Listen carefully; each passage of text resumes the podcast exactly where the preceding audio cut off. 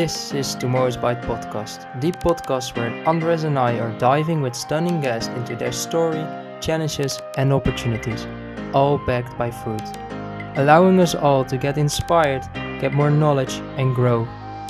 And today we talk about... to produce our food uh, that has changed over the past forty years dramatically. So then I realized, what the fuck, I, if I'm... If I'm eating a meatball, effectively I'm tearing down the rainforest. I think that that has been uh, influential in the way I am. If you had the opportunity to influence a younger generation, what advice or message would you give? It is a very difficult question. Today we have a truly innovative frontrunner in the world of sustainable food with tons of experience with us. Wim de Laat, the visionary leader in the world of fermentation. Wim is dedicated to transforming the way we feed the world by harnessing the power of fermentation technologies to create high-protein foods, to replace animal proteins with delicious and sustainable plant-based alternatives.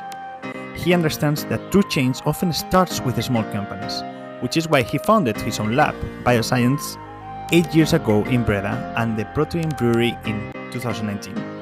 Wim is not only a pioneer and specialist in his field, but also a champion for keeping the manufacturing industry thriving in his home region of Brabant, reaching markets spanning all over the world.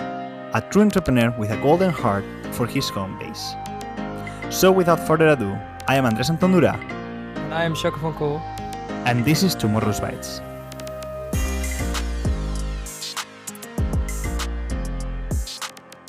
Wim, welcome to this podcast. As many guests that we had and others would consider you as an expert on fermentation and food, but how would you describe your academic and entrepreneurial bio in that word?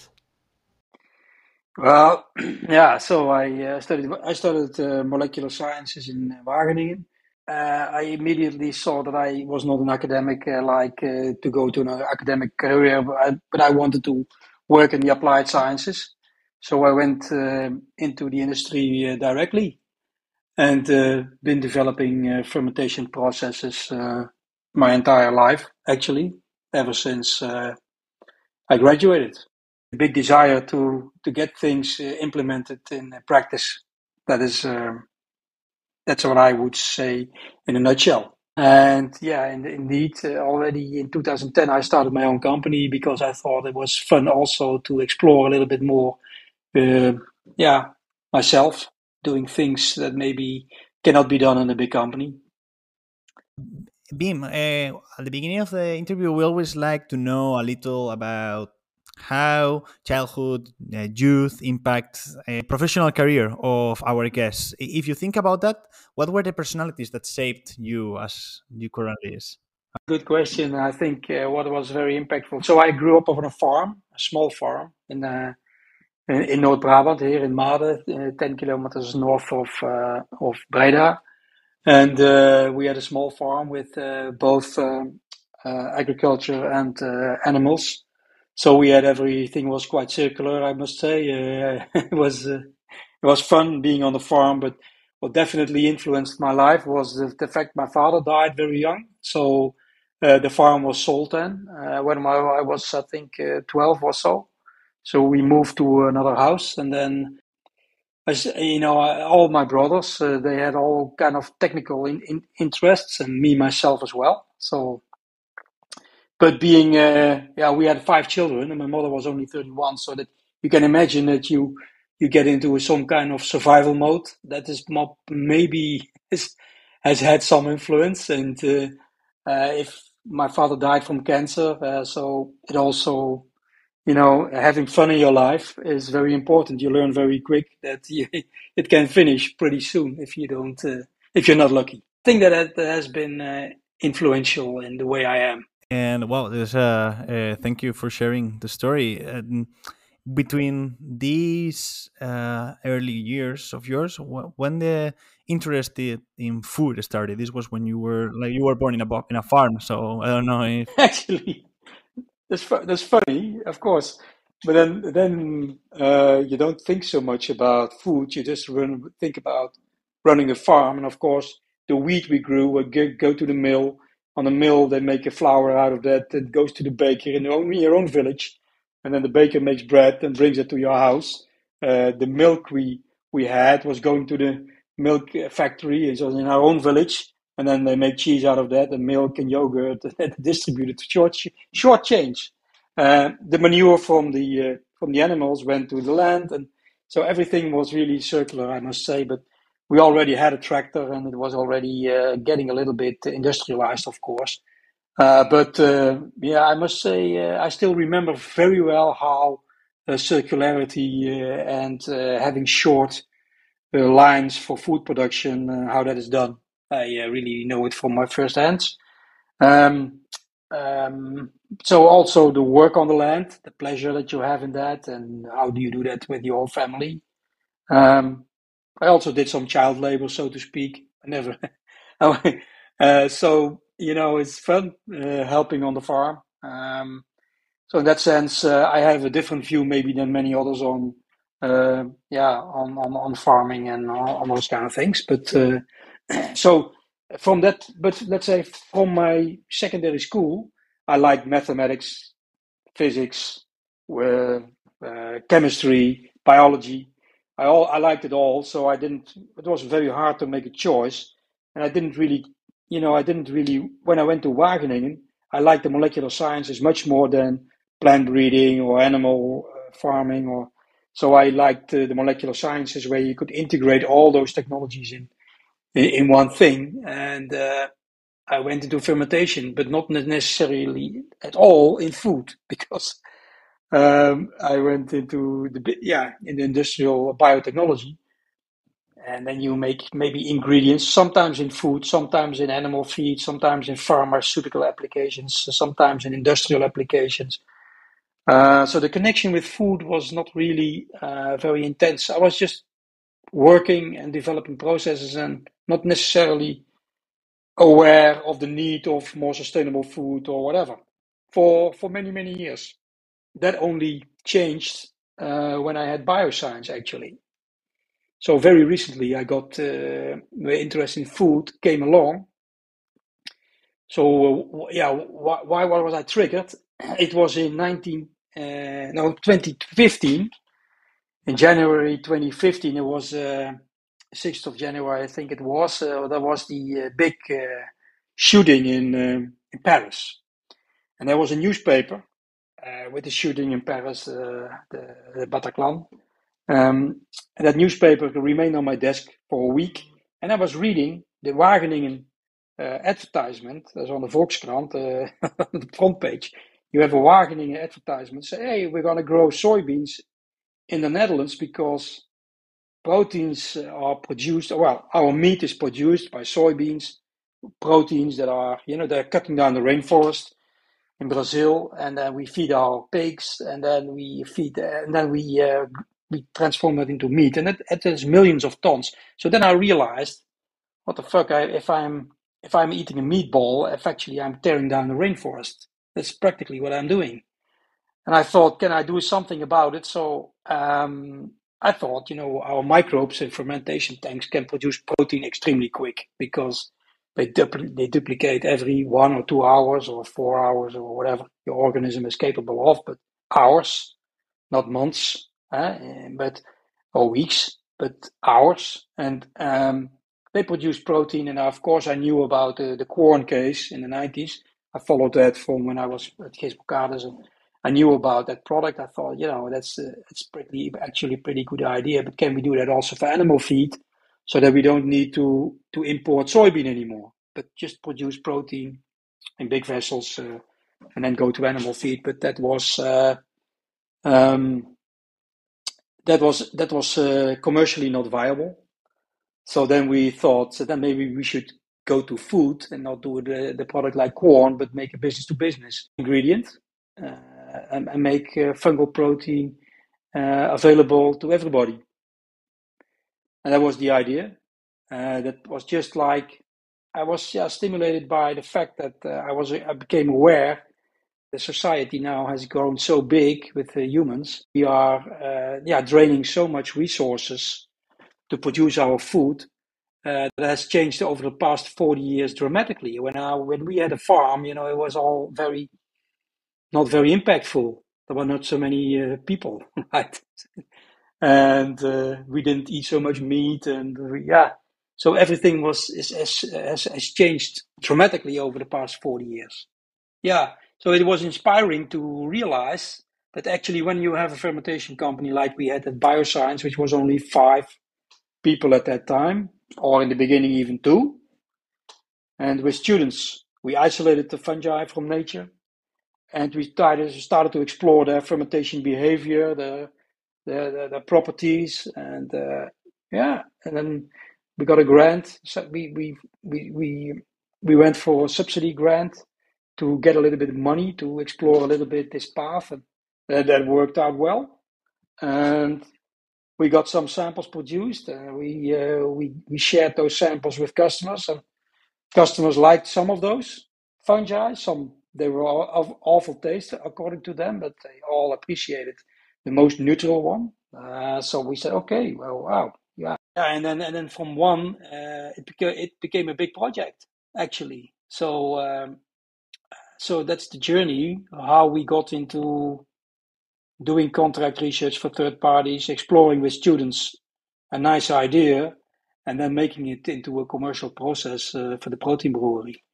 Yeah, that was of that was of course uh, an amazing journey, because um, I didn't have the ambition to to build a big company uh, because I like the science much more than running a big company. Um, but but to, to be able to do it with your own team, to to generate a new process and to really commercialize that. Uh, we had to raise money, so we hired a guy to to raise the money, to make a business plan, and and to, to raise the money to do it actually. So and that was all just, you know, it was not, it was never a plan. It was just an evolution. Actually, it was a, a journey that started with a, a, a trigger, right? The climate. Yeah, yeah, the climate. So, The, the, you know, the, the tropical rainforest is, of course, uh, an asset which is extremely important uh, for our, for everybody on the planet. It's nice to go there for, as a tourist, but uh, it's nice for the people that live there, uh, the Indians that live in that uh, tropical rainforest. Let's say uh, how, uh, yeah, who are we as Europeans to send them away, cut down the rainforest and put soybean over there uh, for our meat? It's a, it's a ridiculous idea. It's a, it's a drama. So. And so the only way I thought to, to stop this is to make alternatives. Well, that's a naive, very naive, because I cannot stop that, but I can uh, uh, generate alternatives. And then, uh, then let's say our customers have the choice to buy something regional, regional made, or to buy soybean from uh, Brazil. So if they don't have a choice, they have to buy it. So that's, and that's, that was the, you know, that was the idea that, let's say, yeah, at least I found myself, uh, yeah, in the position uh, responsible uh, to act and to do something that was in my competence and uh, with a team uh, to be able to, to develop this. I felt that as a sort of uh, yeah, duty. How is then eventually this, like your view on all the food innovations that are coming up? Do, do you actually look into this? Yes, I follow it. I follow it very much, of course. I'm very intrigued by concepts that people come up with because, uh, of course, we need something new. We need something new for energy. We need something new for mobility. We need something new for food. We are in a very, very, very special time, in my opinion, and uh, we need many, many changes. And, uh, of course, there is very, a lot of conservatism, not only in energy market, but also in the food market. But in the end, uh, I really believe that something that is more sustainable, that is uh, more healthy, that is better for the planet in, in many, many ways, that in the end uh, uh, will land. And there is, yeah, of course, I, I read a lot and uh, uh, on online, mostly uh, uh, on, on developments on the internet. And I see concepts coming along, and uh, many of them I think are totally not scalable, or uh, or too not affordable, or are not sustainable. So uh, the only things that really will fly, of course, in the end, are those that are really scalable to a million ton scale, because otherwise it has no impact. You really have to be able to scale it to a huge scale. Uh, it has to be affordable. It has to be sustainable. You can scale things, but if it's, you know, it's it's uh, taking more energy than the current systems, or producing more waste than the current system, uh, it's not going to fly. Uh, it should be, of course, tasty, nutritious, and yeah, in all the, you have to tick all the boxes. That's not easy. It's not easy for us. No. I think it's a, it's a general challenge within the, the food innovation. Uh, everybody wants to be the one who checks all the boxes anyway, uh, but there are limits always. Some weeks ago, we had here uh, Koyan Vandenberg, that is the co-founder of uh, Revive. And he, there's a thing that I think that you shared, that is he also started a career in the science first, and then he pursued an entrepreneurial project. In, in, in, in our podcast, he shared his view that science for him was not the way to create an impact, because at least not academia, not not science, but academia. No, uh, what is your view on that? Because you also had a similar pathway, but in some way, uh, I believe that you are also between these two worlds of science versus. Uh... Oh, not so much. So Koyan was really in academia, right? So he was an assistant professor. I, I don't know exactly, but uh, so he was in science, developing uh, yeah, deep science. I was always in applied science. That is really different. So I already had impact in uh, the in the company uh, on developing new ingredients and bringing things, new things to the market. That was I learned that a lot.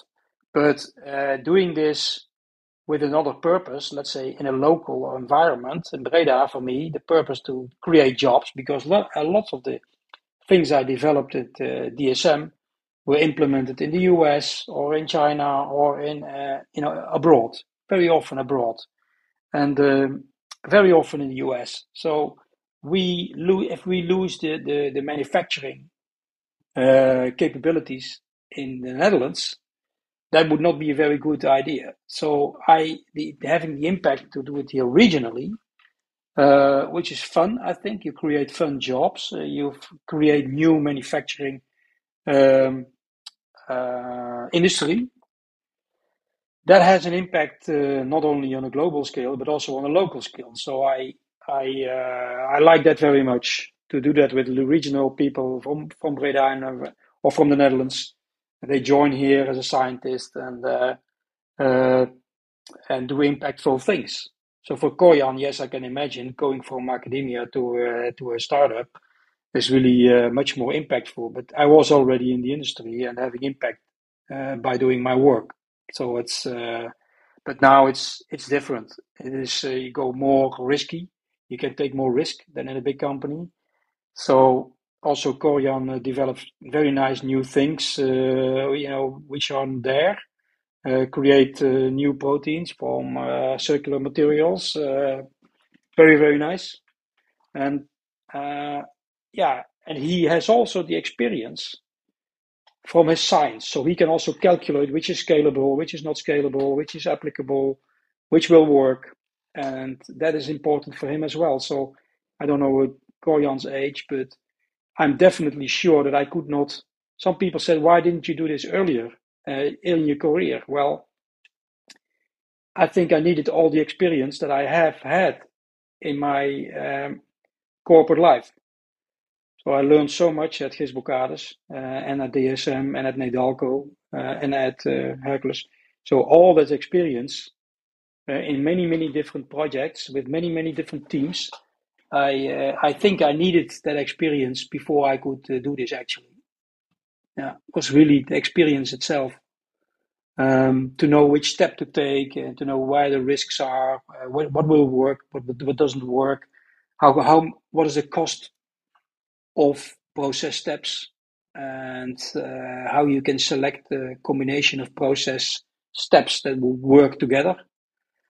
Uh, and that is also uh, what we did in the Protein Brewery. We, we in the end, we developed a completely new process uh, with all the equipment, maybe sometimes, yeah, from different experiences, from different So it, it, in itself, the total technology for Vermoten is a completely new uh, new technology. The combination, at least, and that is and that is uh, unique about uh, the strains. We have isolated ourselves, and we built the technology around the talents of the strain of those strains. So that's that's how it uh, how it was done, and that was really really cool. How does the fermentation process work in producing proteins, and what makes it an eco-friendly choice for the future? Yeah, that's a good question. So uh, I cannot share all, you, all the details, but when you have to make proteins from sugar, you have an you need an aerobic process uh, because uh, you know without air you cannot com- produce proteins from sugar. So you, you have an aerobic process that is different from wine or beer, which is very often anaerobic. So yeah, that's that's one thing, and then. Um, Yeah, you have to stabilize uh, uh, the process. Uh, you have to kill uh, the organism, and then you. Well, we have chosen for a dried ingredient. Uh, I think Koyan also made a dried powder uh, of his uh, protein. That is a good choice, I think, because then you can uh, ship that uh, stuff around the planet, and you have good ambient uh, logistics. Because the logistics, if you have a frozen product, yeah, you can also choose to make a, a wet frozen product, but then you have frozen logistics, which is not so sustainable. Um, uh, so uh, to to develop a drying uh, dried ingredient uh, that is that was our choice, and I think that I like that very much because that makes the application also very versatile. Because the frozen uh, product like Warren has, uh, yeah, you can apply in frozen foods like chicken or uh, or maybe go to liquids, but. Um, Um, yeah, at, uh, many, many food industries are used to using flowers as ingredients. And, uh, yeah, so, and the rest is uh, is mainly, uh, yeah, toch confidential information and, and, and the way we, we do that fermentation. So you uh, you have a nitrogen source, of course. Uh, it can be ammonia or urea or nitrate or any inorganic nitrogen source, and then you make proteins. If you do anaerobic fermentation of, or, or let's say if you, yeah, you have to make proteins, you, so you need a nitrogen source, right? So that's that's also uh, obvious. Yeah, but we don't put proteins in the fermentation. Like if you make clean meat, then you have to add amino acids. Yeah, so you there is another process up front that makes the amino acids. So you really don't really. You do, of course, you do produce uh, proteins in the end, but you produce them from amino acids, which is, of course, a completely different system. You cannot compare those two. Yes. Um, and when it comes to the applications of these uh, proteins, both in, and you, you mentioned the wet, uh, you mentioned the powder forms, how are they cha- changing the industries? Like uh, how... Are they actually uh, immediate re- uh, pl- replacement to the ingredients that are being used now? No, because it's not easy. Uh, it's not a drop-in uh, substitute, so to speak, because uh, uh, let's say a dried mycoprotein uh, is available only for micro microtechnologies at this stage, I thought. So it's it is new, and that makes it for application uh, people a challenge, of course, because then they have to develop new recipes. They can't just, you know, the whole world is always, as I said, it's very conservative. Um, what can I replace? Well, you can maybe replace two or three ingredients by this ingredient because, uh, yeah, it has completely different properties. It brings uh, not only proteins, it also brings dietary fiber, it brings some minerals, it brings uh, not much texture in our case, uh, so you have to texturize it yourselves, uh, but you can process it. Um, so it's It's a new ingredient, so it's it is new to uh, yeah to everybody, and that is a lot of work to be done. So we have, of course, a kitchen and an application team that works with customers to apply it. But surprising because now, finally they have something new, right? And it's not not similar to uh, what they get like a soybean protein or pea protein or uh, you know it's, uh, lentils or uh, uh, chickpeas. You know, we have something which is. Which is new, and that that gives uh, disadvantages and advantages in their processing. You have to change the process much more than uh, than normally when you can replace uh, it with uh, somebody else's uh, protein isolate. Or you see, it's it's really really, but but the scalability uh, and the availability, uh, the sustainability, we have uh, ticked all those boxes. We have a really low energy use. We have a really low water use. Um, it's not allergenic, um, so it's very inclusive. There is no religion that will exclude it, so it's um, yeah, it's an inclusive uh, um, substitute. It can be applied in in in all all food applications. Actually, we cannot think of any food group where it would not uh, have a chance. It will not be perfect for all the applications, but for all the food segments. But it's it's uh, it's, uh, it's quite an uh, yeah, how you call it, um, versatile uh, ingredient. Quick one. We are amazed by the rapid growth of our group and its global reach. Additionally, we've noticed that most of our listeners don't follow us on Spotify. We'd like to propose a deal. If you could kindly hit the subscribe button, we'll tirelessly pursue our mission of bringing you inspiring stories and insights from esteemed guests in the world of food. Your support means a lot to us and will help us expand our team and bring in incredible guests to the podcast. That's all we're asking for. Thank you a lot, and now please enjoy the second part of the podcast. And when it comes to, uh, I don't know, you, you do a meeting maybe with with a customer uh, or uh, trying to, to sell uh, the ingredients, what is the main pushback that you show? Uh? Well, you know, if you're a startup, first of all, they always think, uh, okay, show it, uh, that you can do it. Because when watching so many startups, why would I think that you can do this? Uh, that's the first thing. Uh, if you, uh, so, have to be able to scale. Uh, you have to show that you can make the quality.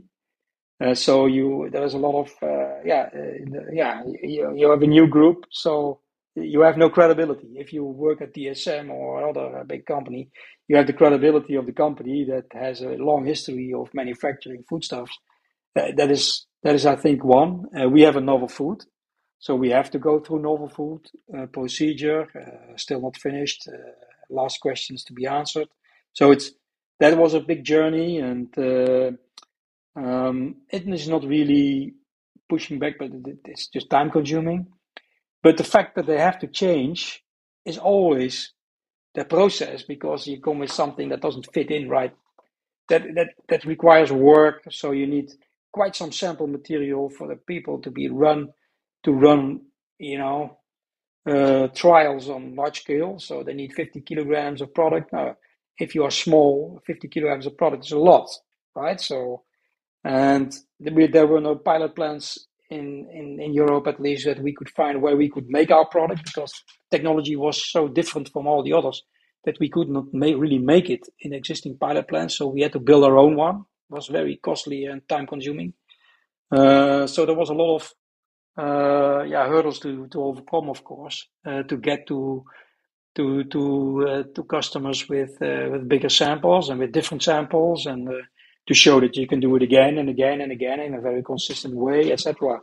So it's, you know, it's it is quite a journey. And if startups think that they, you know, they can do it with three batches of pilot plant material, you have to uh, produce material all the time uh, to uh, to supply uh, samples to customers, and to do an experiment again and again, and to modify maybe the product also.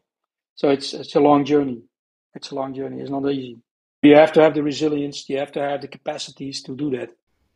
I, I can understand that along the journey, you will have some moments that, yeah, you're, or like challenges that you're facing, which gives you doubt or uncertainty, right, in your career. Um, how did you navigate it through this?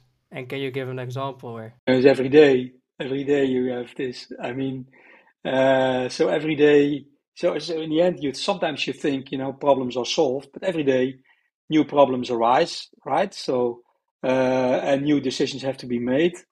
Uh, so you get used to it. Uh, it's it's a daily routine. And uh, doubt, uh, of course, when we scaled up uh, Meikenbrook plant, um, I was really curious, not doubtful, but curious what would be the most difficult step in the process? Uh, of course, there's always a difficult step. Uh, nothing goes perfect. But, uh, of course, that, that was more curiosity. Um, uh, and then, of course, uh, having, given the fact that we had a very, very good team and we have a good uh, pro- problem-solving capability, uh, people solved the problems uh, so far. So uh, no, no very special surprises. In my career, you say, well, the steps I've made in my career, I have not doubted so much. I had great times at all uh, all the jobs where I was. Um, so the, the, to make the step to, to go for myself, that was, of course, a, de- a deep dive. Uh, can, can I uh, set up um, a lab a perm with permits? Uh, can I get good people to work with me and on these topics? In the beginning, that was really a, that was really a pivotal moment, I think, because... Uh, Yeah, the first the first two colleagues I had were very good people, and of course, therefore, the projects we were we were doing uh, appeared to go and work. Hey, we get results. So that was maybe the most. That was in two thousand fourteen, fifteen. That was the most uh, uncertain time, I think, uh, because that was uh, that was uh, demonstrating that we could do the work and we could uh, achieve results, and then uh, uh, th- that was just growing and growing and growing, but. Uh, I think that was the most uh, yeah risky risky step that I stepped out and started to do my own uh, company. Not many people do that. Uh, I can tell you, build a lab and uh, build all the competencies yourself in biotechnology. It is a big big step. Uh, it costs a lot of money. Uh, cost uh, you have to have a lot of competencies and know-how to be able to do that, and uh, good people to yeah to, to succeed in the end. So it's uh, now extremely happy and proud about it. Yeah. So you wouldn't change that decision? No, no, no, no, no, no, not at all. And uh, our guiding principle was always uh, to have fun in the lab. So we have a very good coffee, very good music, and you know, if you know you're you have a foam out and all the lab is dirty and you have to start cleaning, and it doesn't happen, and it happens uh, more than uh, than you like, uh, you have to really you know uh, yeah you have to overcome not only those problems but put on the music and start cleaning and uh, and uh, and and of course many things go wrong, and so you need uh, extremely uh, stamina, a big stamina to get this done. And to have pleasure with each other, also when things go wrong, and uh, that is very, very important. Um, the guiding principle was there uh, for us always: uh, having fun and keeping things simple and robust, and uh, getting things uh, to work every time, and um, focus on that. But the things we we, we that the things we develop are extremely simple and robust. Working in this field for several years, uh, do you think that the positive changes that companies around us are making are on time and have the potential to turn out the actual current uh, food system? Yeah, it's more political will here. Huh? So uh, it's more political will uh, of, well, it's more a choice of the, of the uh, uh, I think, of the food producers to stick out their neck and produce good good, good new things and put them in the market and have a little bit more guts there, I think, because the traditional, uh, so both the fuel producers and the food producers are extremely conservative. They just wanted to go on doing the things they always have been doing. Uh, so it's it's not about the technologies, uh, that the technologies are getting there um, and are available, but it's more the will to implement and to start Uh, putting more emphasis on it, to be to have the trouble. The, the, the, if products are, aren't good, don't put them on the market. I mean, if you put products on the market that people don't like, they stop buying and then it stops, right? So uh, people should be more selective and uh, put good things and then uh, scale and make it cheaper and available for people. And the price... Uh, That's also for fuels and alternative energy. If you don't give the good, the good uh, price prickle, uh, incentives, financial incentives to the people to buy, um, yeah, it's just a political, the politics. They have the, they, they should act in my opinion. So price what is what is not sustainable, and um, uh, and that's for that goes for energy, but that also goes for food. The way we produce food is not priced in the right way. Uh, the true pricing uh, is is really a very important thing. So I, I think we can scale extremely fast, because also the technology that we have uh, developed, you can copy very quick. Uh, it's uh, very um, yeah easy to copy and paste. We built, I think, one hundred biofuel plants in three years in the Midwest. one hundred biofuel plants to make biofuel from corn.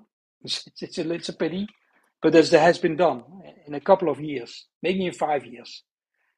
Millions of tons of corn is being processed into biofuel, so you can see how quick you can copy uh, copy fermentation.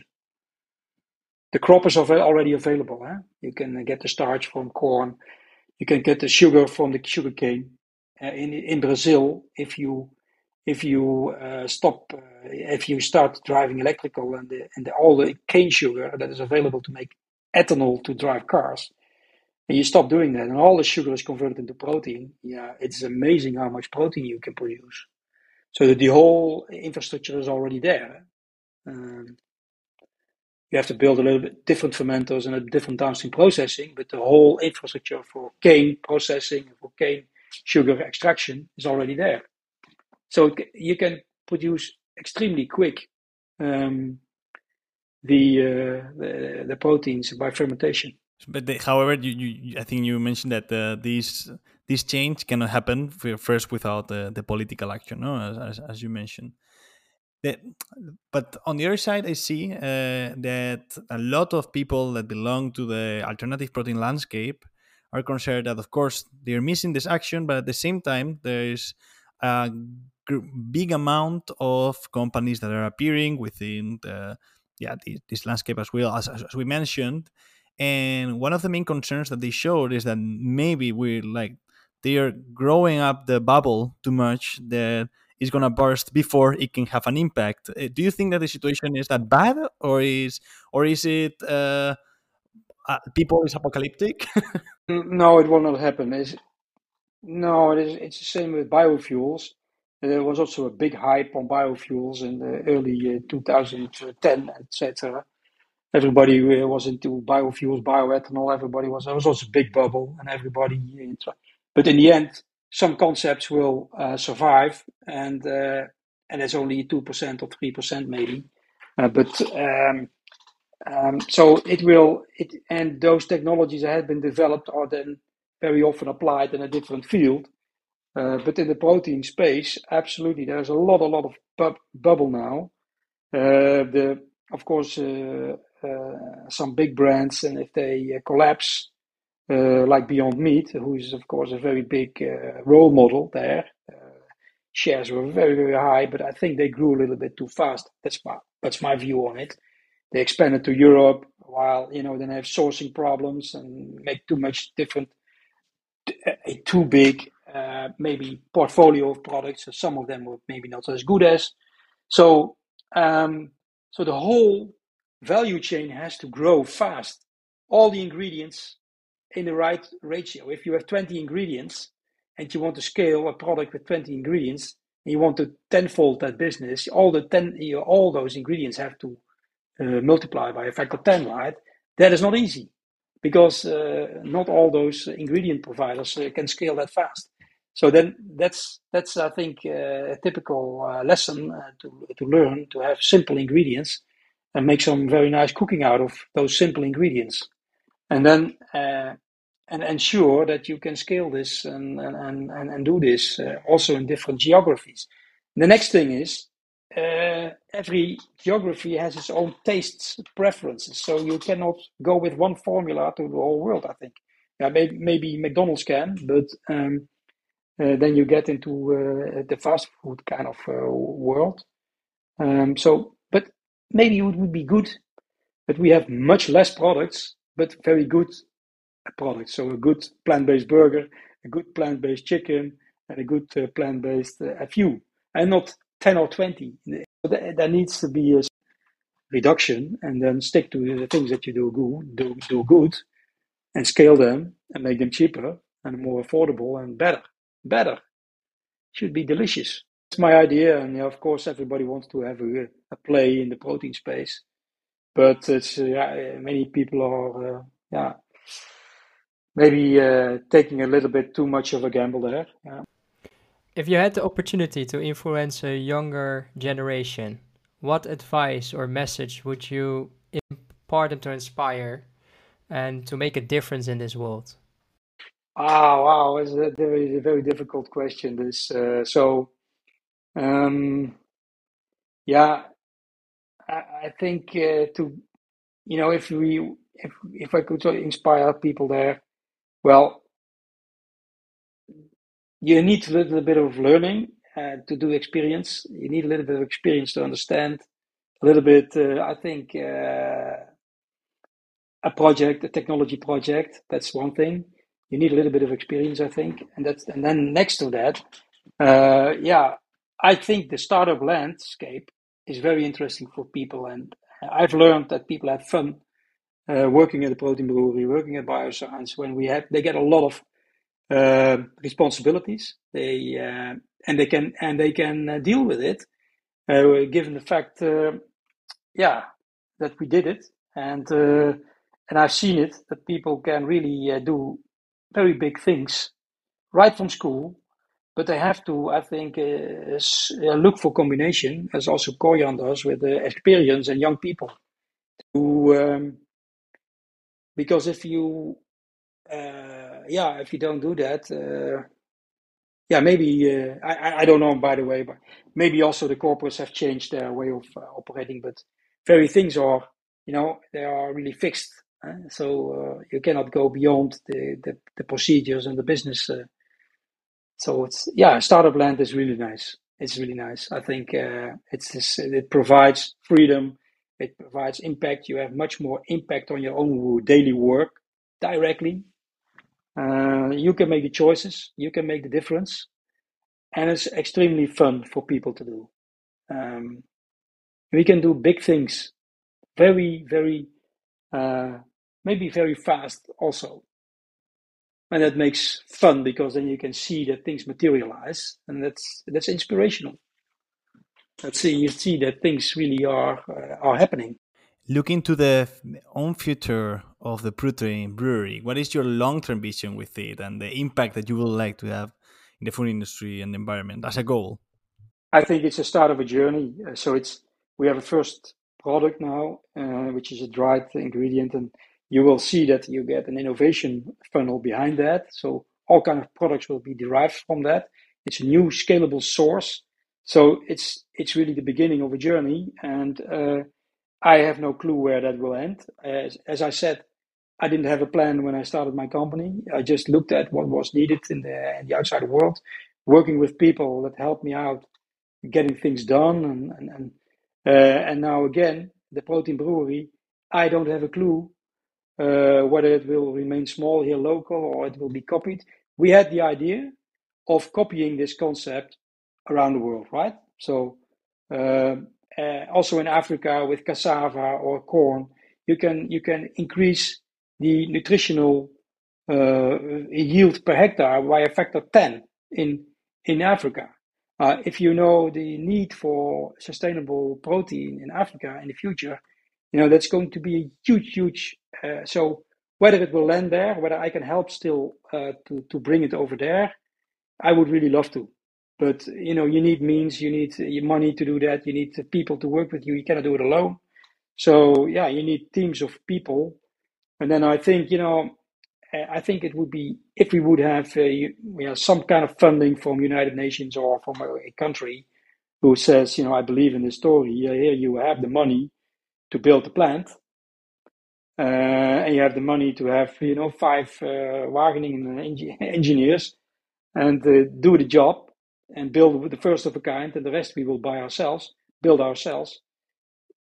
We don't. We will not make any money on that. But it's not the purpose to make that money, but it's the purpose to have the fun and to be able to roll it out to geographies where it has even more impact, because we have proteins enough in the Netherlands. We ship out a lot of proteins to the rest of the world. So uh, the impact of our work actually is much more, I think, in Africa and Asia, where they have a lot of people and less land. Well, Africa has a lot of land, and less water. So it's, um, yeah. And so if you look at uh, the impact of our technology, it can be even more in uh, in Asia and in uh, and in Africa, I think. Yeah. So that's that's maybe a future. Uh, the protein brewery will not have as a, that have have that as a business focus, because it's just aimed. Of course, they have to survive and make money in the Western world. But for me as a founder, and for me as a uh, yeah, as a, what is what was my desire, as also I've been in Africa and I, I like that country. Um, it's uh, but yeah, uh, I can I think it can have a big impact over there. And then and then we have changed a little bit, because the process as we have made it is. is rather simple, uh, I think. Well, it's it's not simple at all, but it's, you know, once you have the computer program and you have every, everything uh, set up, it's easy to copy and easy to execute. Um, uh, it's a dream, but uh, I hope it will land some, you know, sometime. And I would love to to do that project with some young people and go there and, you know, have a, a good life uh, with. Uh, getting getting getting this started, yeah, would really be a dream. It's a very nice, well, mostly personal mission and vision that you have, uh, Wim. And uh, I think it's uh, the impact is also needed there. And I hope, I hope, I hope that you can do it. It is possible. Yeah, maybe it's, that's that will be fifty years from now. So maybe I will not be able to do it, but at least if I can now.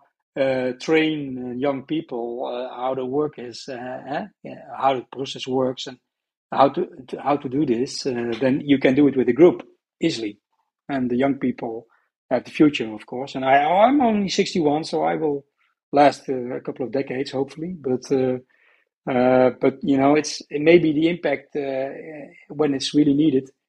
Uh, you see global warming, you see climate change, so you have to have other energy efficient systems. Oh, we have that. We have a unique process with a very, very high energy efficiency. So you can uh, really show the impact. Uh, we can now demonstrate it to investors. Um, they see it, um, and uh, they can actually see it. It's not only talking, but you can see it. And that is that is really helpful. That is really helpful that we have got through this. It's not only for the customers that can see that you can produce it, but also to investors that you can see it, that is really efficient. And uh, that's and that's uh, yeah that's that's the next step now that we are at the moment where we are now. So we have a new tradition to this podcast, and that is that our previous guest leaves a question to our next guest. And our previous guest left the question to you, and it's the following question: if you would wake up tomorrow and unlearned of all your skills that you have built over the years, but you could choose to keep only one skill, which skill would you keep and why? Oh, oh, oh! That's a very difficult question. Um, uh, well, I don't know whether that's a skill, but I think my endurance, my endurance, my stamina. I uh, I would love to keep that, because uh, and, and it's really not maybe trainable, but it's a talent maybe. Uh, uh, but yeah, um, well, at least uh, my my my yeah. And my creativity, but that's also maybe a talent, not a skill. Uh, so, um, creativity and endurance, those are the most important things, I think. Really nice. Then we move on to the most important question of this podcast, because in the end, this is a food innovation podcast, and everything that we, all the guests and all the questions in some way, they are related to the food system. So here it goes. Wim, what is your favorite food slash dish slash, yeah? The question is as broad as you want. Wow. I think uh, Asian food I love most. Uh, yeah, I like most uh, Asian food with a lot of uh, fish. Well, well, like uh, also with, with uh, I love fish very much. So uh, like sushi, maybe. Uh, fresh, uh, well, you know, uh, how you call it, uh, rauw, rauw vlees, rauw vis. herring, herring in the Netherlands. Uh, but uh, yeah, yeah, I love that. Thank you for this thoughtful conversation. A lot of insights that you give, not only on your personal life, but also on your, well, you're pursuing your companies and uh, being as the leader you are today. And I think your underlying mission and vision is, uh, yeah, inspiring, full and needed. Sure, with your future look on having this company and this whole setup that you're creating also implemented in the countries that are, well, in your eyes also needed the most. And it was a true pleasure to have a talk with you. And I wish you all the best. Thank you very much. It was a pleasure.